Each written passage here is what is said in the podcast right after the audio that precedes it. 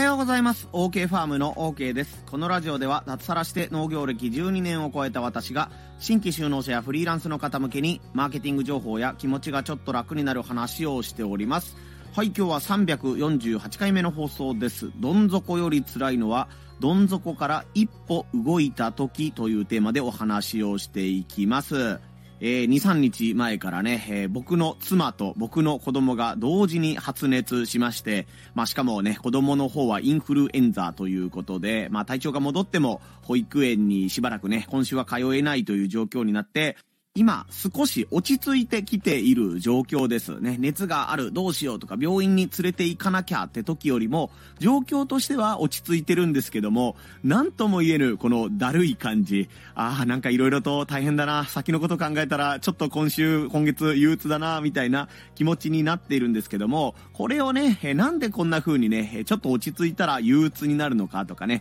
気分がね、落ち込んでしまうのかっていう話をしていこうと思います。今少ししんどいんだけどなぁと思ってる人の参考になれば幸いです。今日の3つのポイントです。ポイント1、大変な時はその大変さに気づかない。ポイント2、マズローの欲求5段階説で考える。ポイント3、動き始めが一番大変。あとは少しずつ楽になる。この3つでお話をしていきます。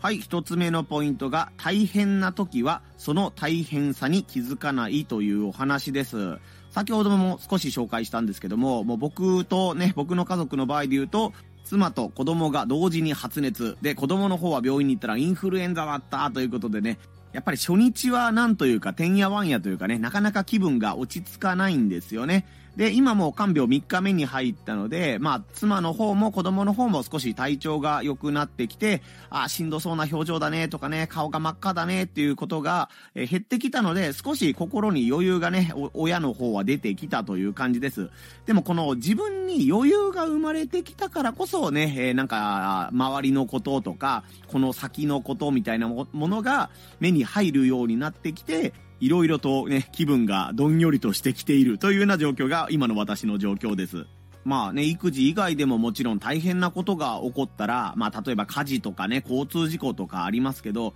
火事だってなっていて、ね、火が燃え盛っているところから逃げなきゃっていう状況で、ああ、火災保険に入っとけばよかったな、今から申し込んでも間に合わんだろうな、とかいう風に、ね、火事の最中に考える人は多分いないと思うんですよね。やばい、死ぬかもしれない、逃げないととかね、それこそね、家族がいるんなら、やばい、家族をなんとか避難させないととか、今のことで精一杯ですよね。まあ、同じようにね、交通事故ってさっき言いましたけど、ね、交通事故にはねられたっていう時に、ああ、レンタルビデオを返却するの忘れてた。このままだと入院してしまって延滞料金がかかる。やばいみたいなことを、えー、考える人はまずいないと思います。ね、痛い痛いとかね、この痛みを取り除いてほしい、助かりたいとか、今のことを考えるので精一杯です。ああ、レンタルビデオを早めに返しとけばよかったとかいうことはね、もう体調が落ち着いて入院してね、もうとりあえずあなたに命の別状はないですよと言われて、えー、全治1ヶ月ですねとか言われた時になってようやくそういうことを考え始めるわけです。そういえばレンタルビデオってもう死後もう使わなくなった言葉ですかね皆さんまだあの DVD とか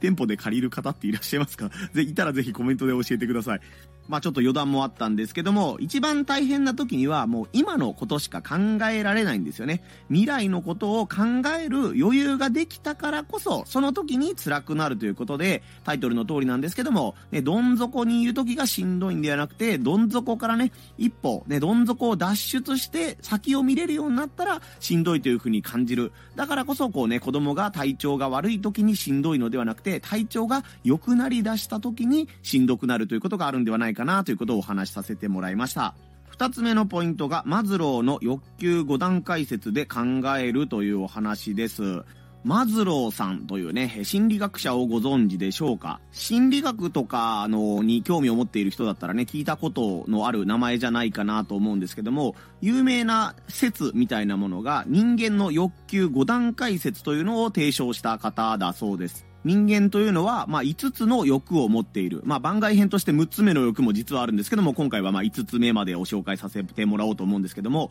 人間の欲はピラミッドのようになっていて、一番下の土台になっているのが生理的欲求。その上に安全の欲求。その上に社会的欲求。続けて承認欲求というものがあって、最後に自己実現の欲求というものがあります。で、この5段をピラミッドのようにね、重なるようなグラフ、絵で表示されていまして、欲求の5段階説というふうにね、言われたりするそうです。まあ、生理的欲求っていうのは、まあ、人間の三大欲求みたいな感じで言われる、まあ、お腹が空いたらご飯を食べたいとかね、睡眠欲みたいなものとか、性欲というのが、まあ、あの、生理的欲求みたいなもので挙げられて、その土台が満たされたら、次は安全の欲求というものを人間は求めるそうですね。まあ、雨風しのげる家に住みたいとか、安全に暮らしたいみたいなね、欲求が次に、えー、人間には芽生えるそうです。次に社会的欲求ですね。これは、なんかあの、社会的にどこかに所属したいというようなね、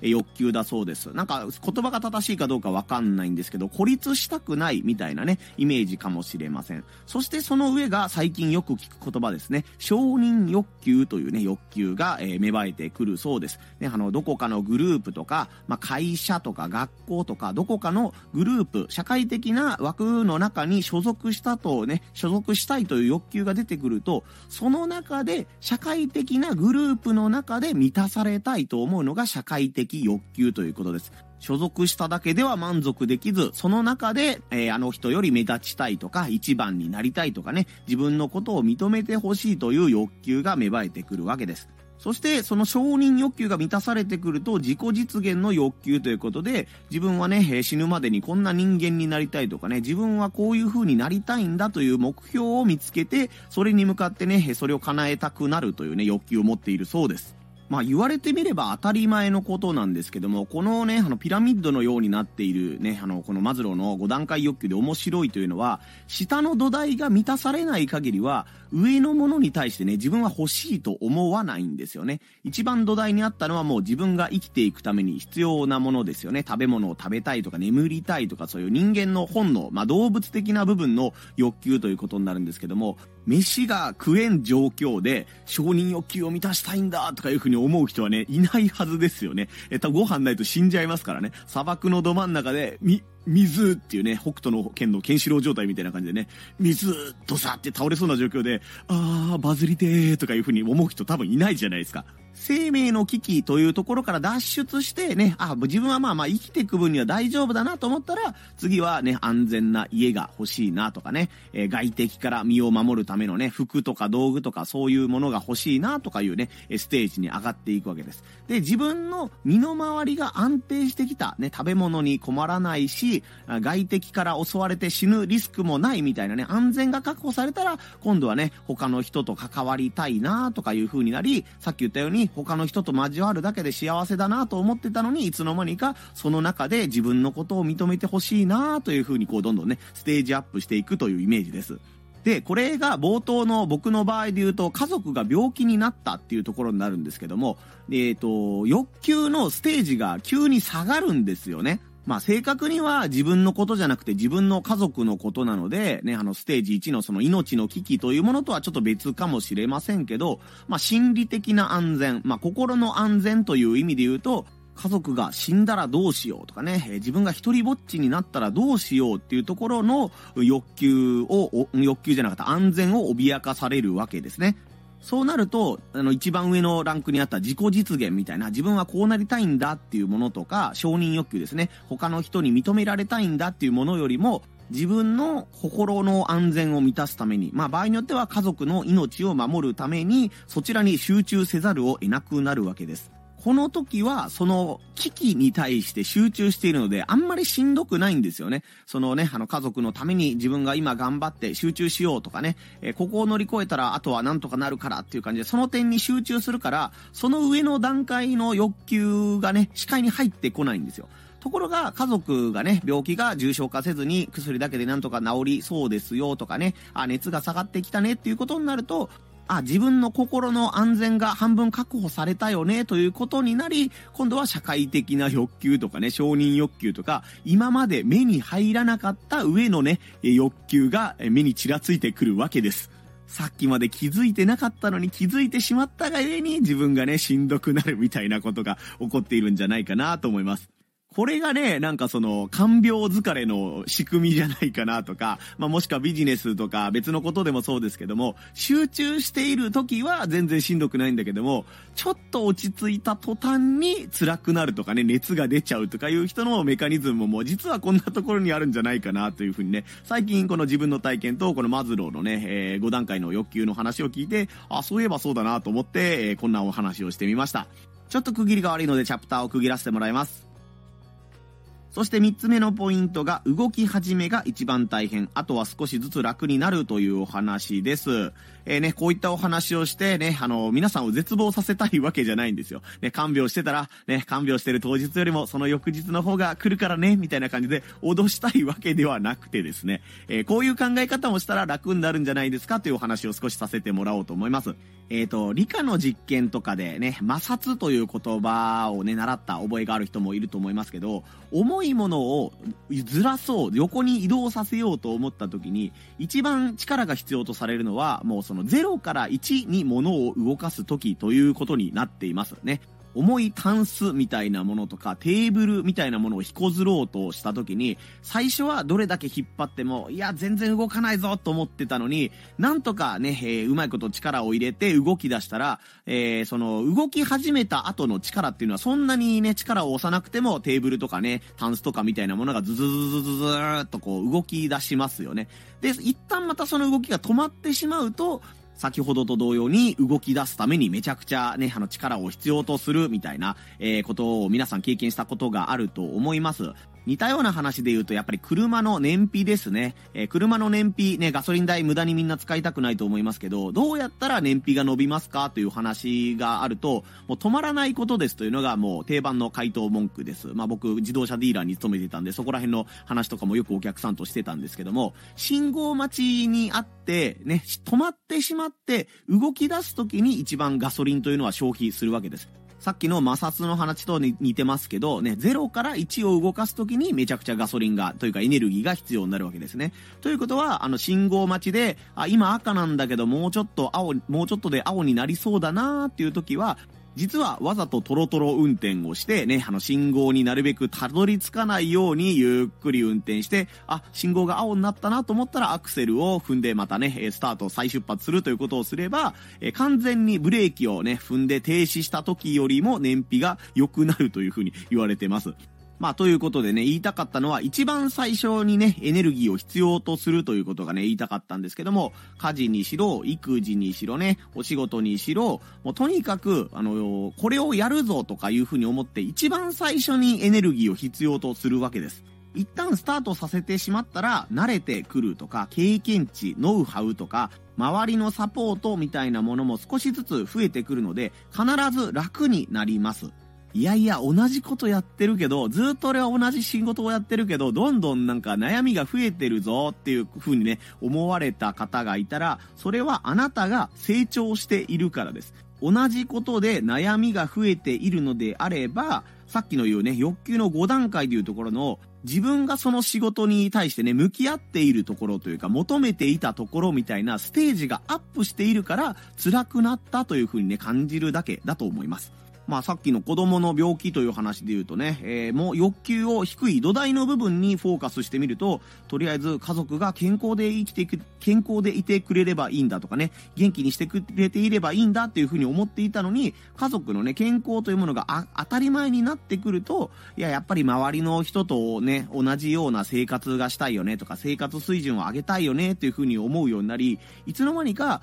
他の人よりもいい暮らしがしたいみたいな感じで、なんかこの要求がどんどんどんね、複雑化していったり、ハイレベルなものを求めるようになってしまうというね、感じです。この高みを目指していくということ自体は全然悪いことじゃないと思うんですけども、高みの方、高い方ばっかり見るがあまり、自分のね、土台のその大切なものとかを忘れてしまうとか、まあ、日常のありがたみみたいなものを忘れていると、どこかでね、なんかあれ、な、なんで自分はこんなことをしたかったんだっけとかね、えー、知らないうちに違う方向に行っていたみたいなこともあると思いますので、そういった時は、ぜひ足りないものを探すのではなく、自分にあるものとか、すでに満たされているものっていうのを、ぜひ探していただけたらなと思います。